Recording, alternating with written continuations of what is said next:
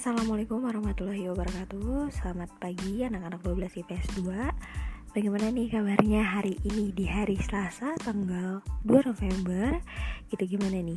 Pagi yang cerah Semoga pagi cerah ini dapat mengawali aktivitas kalian dengan semangat dan gairah dan bahagia tentunya ya. Oke, pada pertemuan kali ini kita masih membahas mengenai kearifan lokal dan pemberdayaan komunitas. Yang di mana pada pertemuan sebelumnya di hari Jumat kita sudah membahas mengenai kearifan lokal ya. Dan hari ini kita akan membahas mengenai pemberdayaan komunitas. Sesuai dengan PPT yang udah ibu kirimkan yang ibu lampirkan kita langsung next saja ke slide ke nomor 3 yaitu di sini ada komunitas Nah, sebenarnya komunitas sudah dibahas dalam pertemuan sebelumnya yaitu dalam pertemuan globalisasi ya kan. Nah, di sini Ibu hanya membahas sedikit aja mengenai komunitas, jadi langsung nanti ke, ke pemberdayaan komunitasnya aja, oke? Okay? Di sini, komunitas menurut Mike Iver adalah community atau komunitas diistilahkan sebagai persekutuan hidup atau paguyuban dan dimaknai sebagai suatu daerah masyarakat yang ditandai dengan beberapa tingkatan pertalian uh, kelompok sosial satu sama lain. Nah, menurut Mike Iver ini ada kata kuncinya yaitu paguyuban. Sebelumnya kan di kelas 11 kalian sudah memahami mengenai paguyuban, patembayan dan lain sebagainya gitu ya di sini menurut MacIver, di mana adanya komunitas itu ditandai dengan beberapa tingkatan pertalian antara kelompok sosial satu sama lain. Dan menurut MacIver juga, uh, komunitas ini didasari dengan dua, yaitu ada lokalitas atau tempat tinggal dan ada perasaan komunitas atau community sentiment.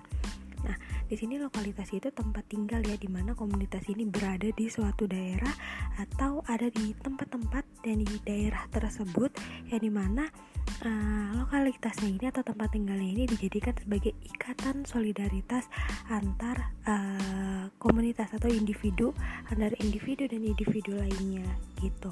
Dan yang kedua ini ada perasaan komunitas atau community sentiment di mana community sentiment ini yaitu ada tiga unsur. Yang pertama itu ada seper uh, seperasaan terus ada sepenanggungan ada saling memerlukan. Yang di mana kalau seperasaan ini uh, saat di komunitasnya atau individunya ini memiliki tujuan bersama. Yang dari tujuan bersama ini memiliki suatu uh, perasaan atau kedekatan dan akhirnya terjadilah komunitas. Seperti itu. Terus yang kedua ada uh, sepenanggungan yang di mana penanggungan ini yaitu di mana dalam komunitas memiliki tanggung jawab bersama. Di mana tanggung jawab bersama ini uh, yang dimiliki dari masing-masing komunitas. Gitu. Terus yang ke yang ketiga itu saling memerlukan. Yang di mana saling memerlukan itu berupa gotong royong. Di mana kita saling memerlukan dan kita juga tahu ya kita ini sebagai makhluk sosial. Yang di mana kita tidak bisa hidup sendiri dan kita saling memerlukan bantuan orang lain. Seperti itu. Selanjutnya di sini ada jenis-jenis komunitas, di mana jenis-jenis komunitas itu ada tiga. Yang pertama itu ada komunitas adat, komunitas lokal, komunitas yang ketiga ini komunitas berdasarkan minat. Nah, kalau komunitas adat ini biasanya yang ada di tradisi-tradisi seperti kearifan lokal kemarin gitu, misalkan ada suku Baduy, suku Sasak, suku Dayak, dan suku-suku lain lagi yang ada di Indonesia. Terus habis itu komunitas lokal. Komunitas lokal ini komunitas daerah yang tingkat lokal atau tingkat masih tingkat uh, lokal gitu di mana contohnya itu komunitas lokal di sekitar pabrik terus uh, kantor desa kota tertentu dan lain sebagainya. Yang ketiga ini ada komunitas berdasarkan minat. Kalau minat ini sesuai dengan apa yang kita uh, geluti gitu apa yang kita minati dan apa yang kita sukai. Dan biasanya ini uh, timbul dari uh, kerabat atau teman-teman dekat kita yang sama uh, sesuka itu gitu misalkan ada komunitas pecinta sepeda, pecinta hewan, terus pemerhati kelestarian hutan, terus atau bisa juga komunitas motor gitu dan lain sebagainya. Selanjutnya yaitu mengenai pemberdayaan komunitas.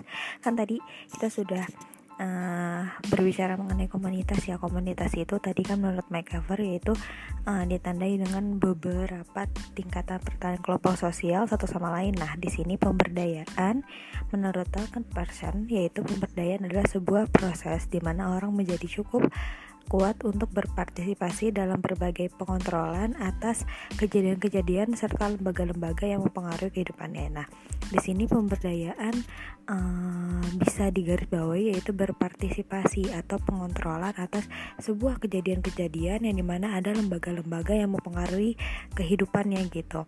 Dan di sini berarti uh, pemberdayaan komunitas yaitu upaya memberikan kesempatan kepada kelompok masyarakat dengan melakukan tindakan perbaikan guna meningkatkan kesejahteraan hidup. Nah, jadi pemberdayaan komunitas ini berupa tindakan. Berarti dia berupa upaya juga, upaya yang memberikan kesempatan kepada kelompok masyarakat atau komunitas. Terus uh, berupa apa sih pemberdayaan komunitas itu berupa tindakan yang di mana tindakan ini uh, meningkatkan kesejahteraan hidup dari komunitas tersebut. Nah, di slide kelima ini yaitu berbicara mengenai tujuan dan sasaran dari pemberdayaan komunitas. Nah, tadi tujuannya ini dalam pemberdayaan komunitas yaitu untuk meningkatkan standar hidup, meningkatkan percaya diri, dan meningkatkan kebebasan setiap orang. Jadi, tujuan dari pemberdayaan komunitas ini lebih ke masyarakatnya supaya mereka ini jauh lebih mandiri gimana caranya untuk mengelola atau meningkatkan kesejahteraan hidup mereka terus sasaran sasaran ini lebih uh, yaitu pemberdayaan komunitas. Orientasinya menunjuk pada komunitas kurang berdaya dan tidak berdaya. Jadi buat mereka-mereka misalkan dari uh, misalkan kemarin dalam komunitas lokal misalkan komunitas lokal atau uh, dalam beberapa daerah yang sulit untuk apa ya meningkatkan kesejahteraan hidup mereka. Makanya uh, sasaran utama dari pemberdayaan komunitas yaitu orang-orang yang uh, komunitas yang kurang berdaya atau tidak berdaya. Seperti yang ada di daerah-daerah yang kurang cukup untuk menghidupi kehidupannya. Seperti itu slide selanjutnya yaitu mengenai prinsip-prinsip pemberdayaan komunitas. Nah, prinsip-prinsip ini ada empat. Yang pertama yaitu ada kesetaraan, kedua itu ada partisipatif, ketiga itu ada keswadayaan, dan yang keempat itu ada berkelanjutan.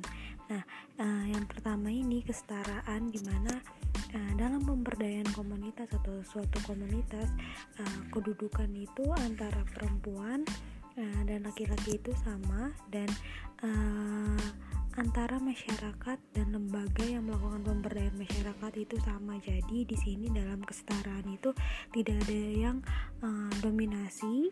Terus habis itu pemberdayaan ini juga bersifat fleksibel gitu di mana uh, dalam kesetaraan atau pemberdayaan komunitas ini memiliki peran dan fungsi seperti ada tugas ilmu pengetahuan. Terus mereka ini ada perannya juga mendengarkan dan mengakomodasikan. Nah, yang kedua itu ada partisipatif di mana partisipatif ini masyarakat uh, di sini itu diberi kebebasan memiliki dan merumuskan kebutuhan mereka dalam proses pemberdayaan gitu dan di mana juga dalam partisipatif ini masyarakat diajak uh, untuk melihat kemampuannya gitu di uh, dalam mencapai uh, tujuan yang diinginkan sehingga harapannya nanti pemberdayaan uh, dan yang diberdayakan itu uh, saling dapat berjalan beriringan. Nah, terus yang ketiga, di ketiga ini ada keswadayaan. Yang kita tahu ya dalam pemberdayaan komunitas-komunitas uh, dalam kebanyakan komunitas di mana komunitas ini hanya memberikan bantuan gitu tanpa adanya uh, berusaha untuk menumbuhkan kemandirian dari masyarakatnya itu sendiri.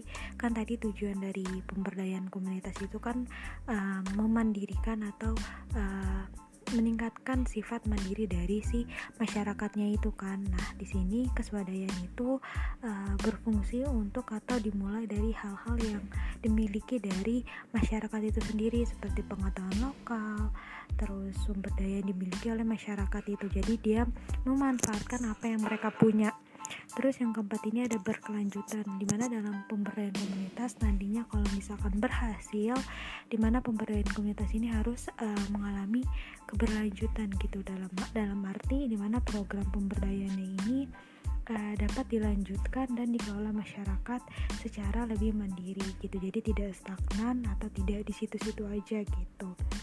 Dan itu ada empat prinsip pemberdayaan komunitas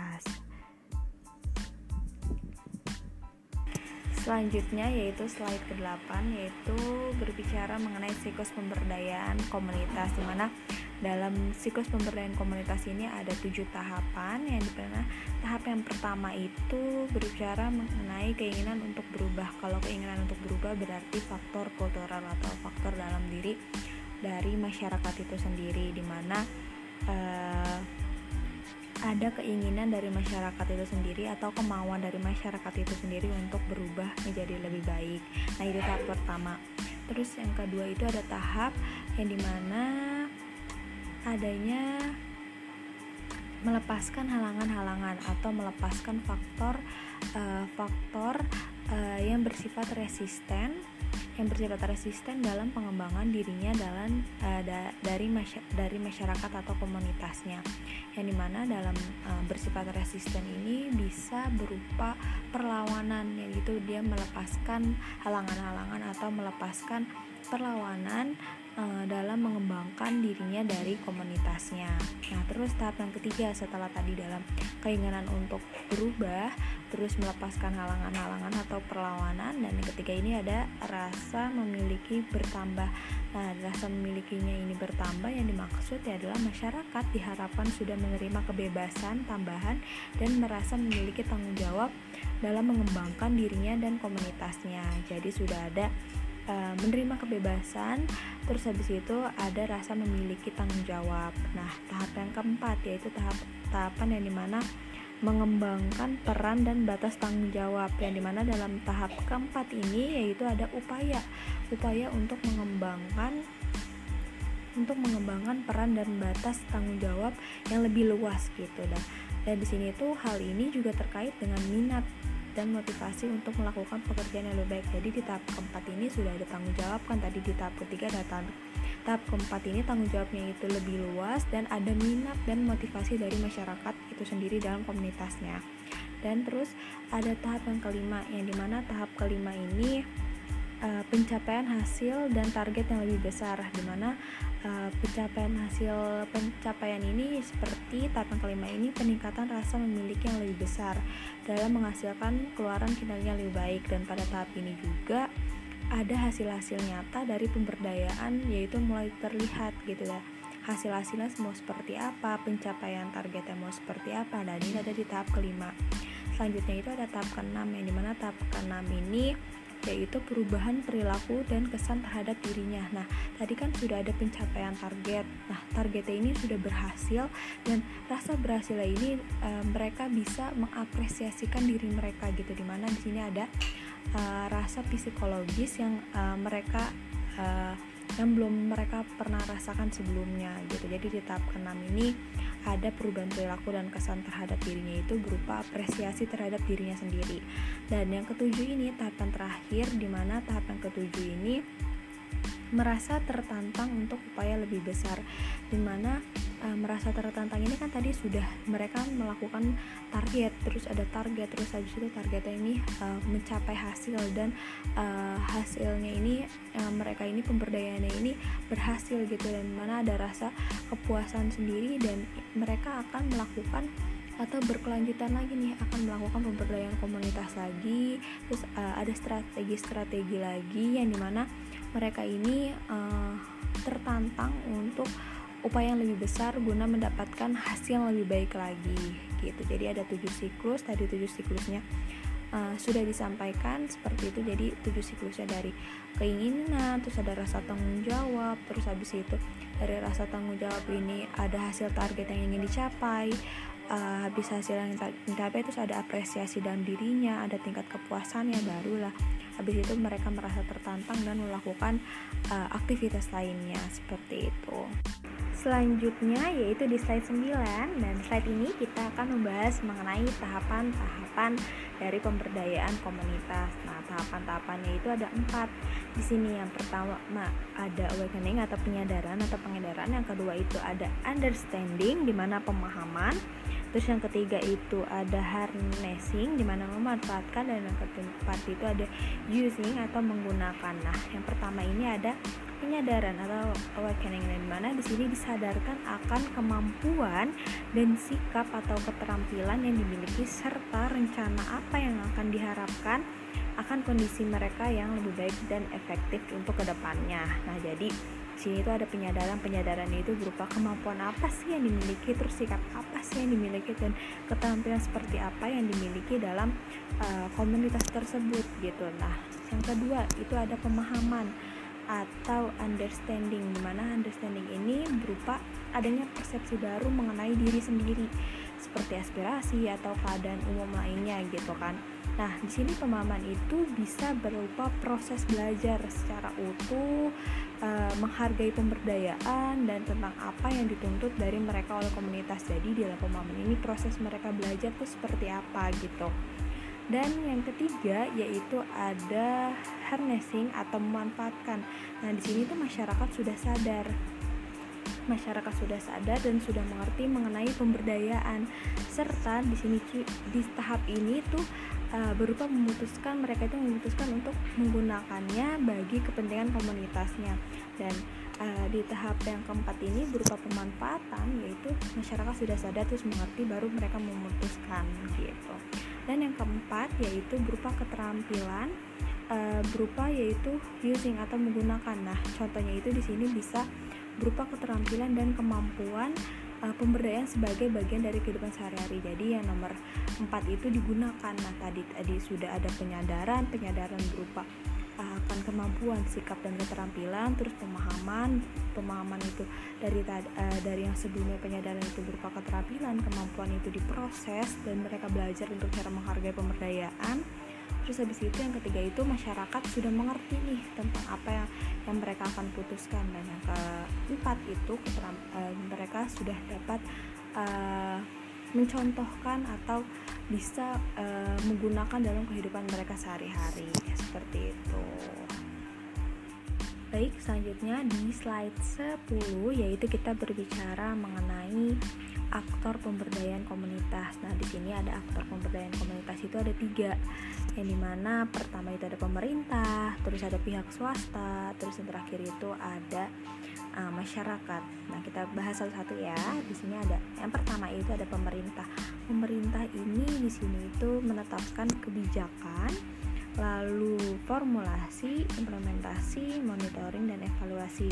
Nah, jadi pemerintah ini dia ini yang bertanggung jawab atas nasib dan masa depan kesejahteraan masyarakat ya di mana pemerintah ini juga kan ada yang dari pusat terus ada yang daerah terus habis itu dalam pemerintah pusat dan daerah ini juga kerjasama dengan Kementerian Pendidikan terus Kementerian Kesehatan yang di mana kebijakan-kebijakannya ini berupa contohnya itu bisa Kartu Indonesia sehat, kartu Indonesia pintar, terus kredit uh, untuk rakyat gitu kan. Nah, itu adalah contoh dari kebijakan-kebijakan dari pemerintah.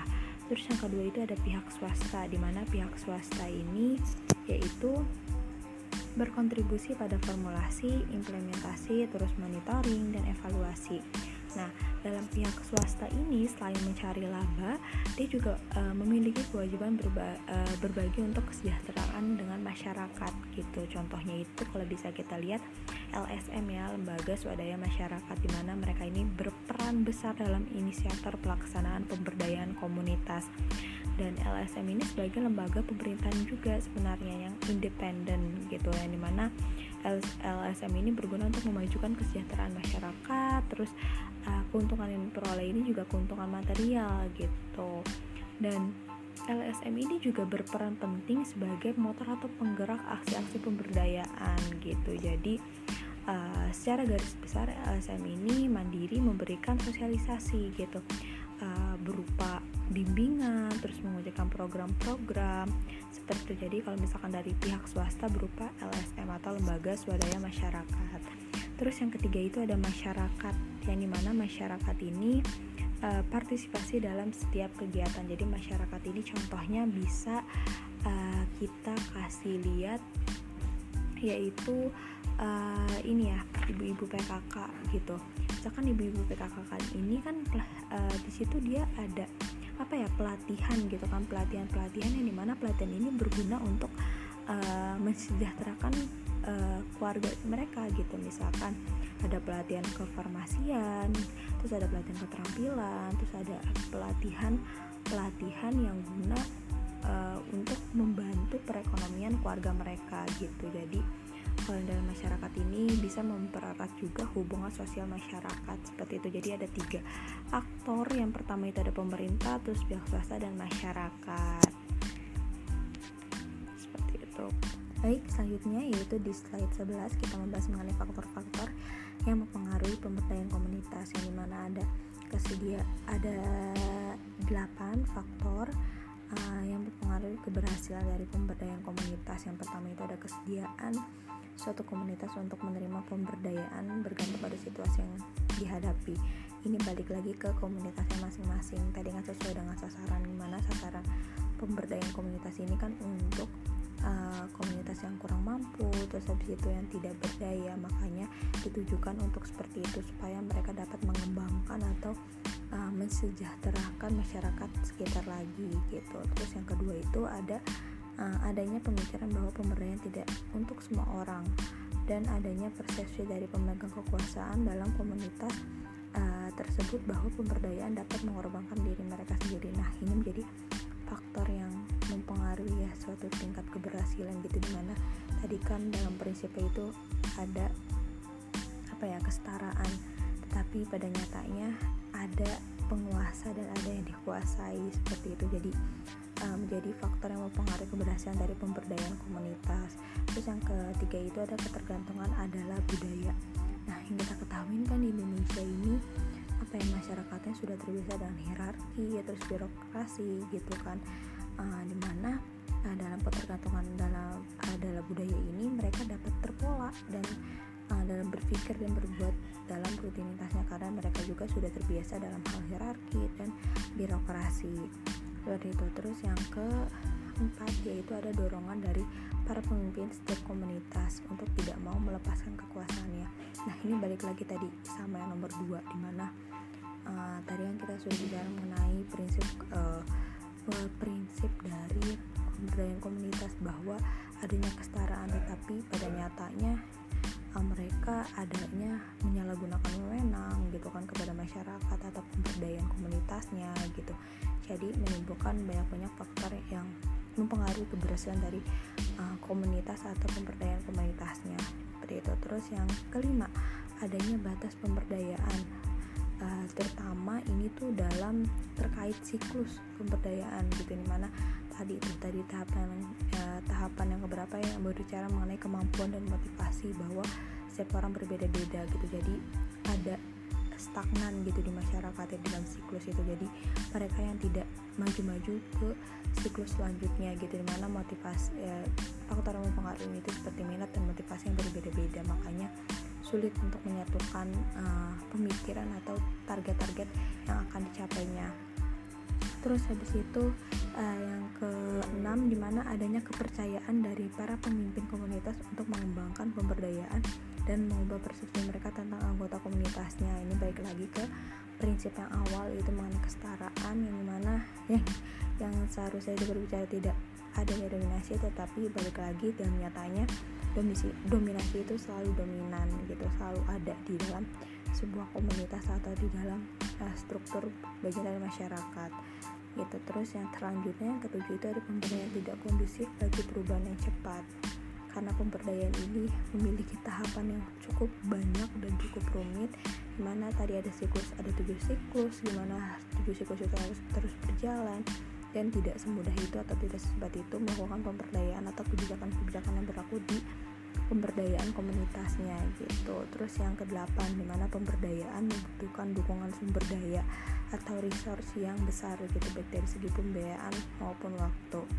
Gitu jadi uh, balik lagi uh, semua itu tadi dalam aktor maupun pemerintah terus swasta pihak swasta dan masyarakat itu harus saling apa ya saling melengkapi lah intinya. Di mana tadi kan komunitas juga ada perasaan community yang harus perasaan penanggungan terus habis, habis itu saling memerlukan. Nah dari uh, kedelapan faktor tersebut di mana uh, oleh karena itu ya, upaya pemberdayaan diharapkan akan berhasil bila uh, ada partisipasi gitu dari pemerintah sebagai stakeholder dan peran aktif dari masyarakat itu sendiri. Jadi tadi sudah ibu jelaskan yaitu mengenai dari uh, aktor-aktornya pemerintah terus pihak swasta uh, dan masyarakat ini harus saling uh, apa ya saling berkaitan atau saling memerlukan saling membantu gitu jadi biar adanya pemberdayaan ini tuh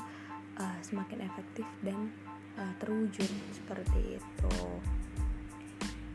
Mungkin sudah selesai mengenai pembahasan mengenai pemberdayaan komunitas kita hari ini. Semoga materi yang disampaikan juga uh, dapat uh, diserap dengan baik oleh kalian. Dan jangan lupa untuk uh, terus semangat uh, tetap sehat di masa pandemi ini ataupun yang sudah vaksin juga tetap uh, jaga protokol kesehatannya dan sehat-sehat selalu untuk anak-anak ibu, anak-anak baik dan anak-anak cantik dan ganteng ibu semoga uh, tetap sehat dan semangat terus. Oke, ibu akhiri uh, pertemuan kita kali ini. Wabillahi taufiq walhidayah. Wassalamualaikum warahmatullahi wabarakatuh. Selamat menjalankan aktivitas kembali.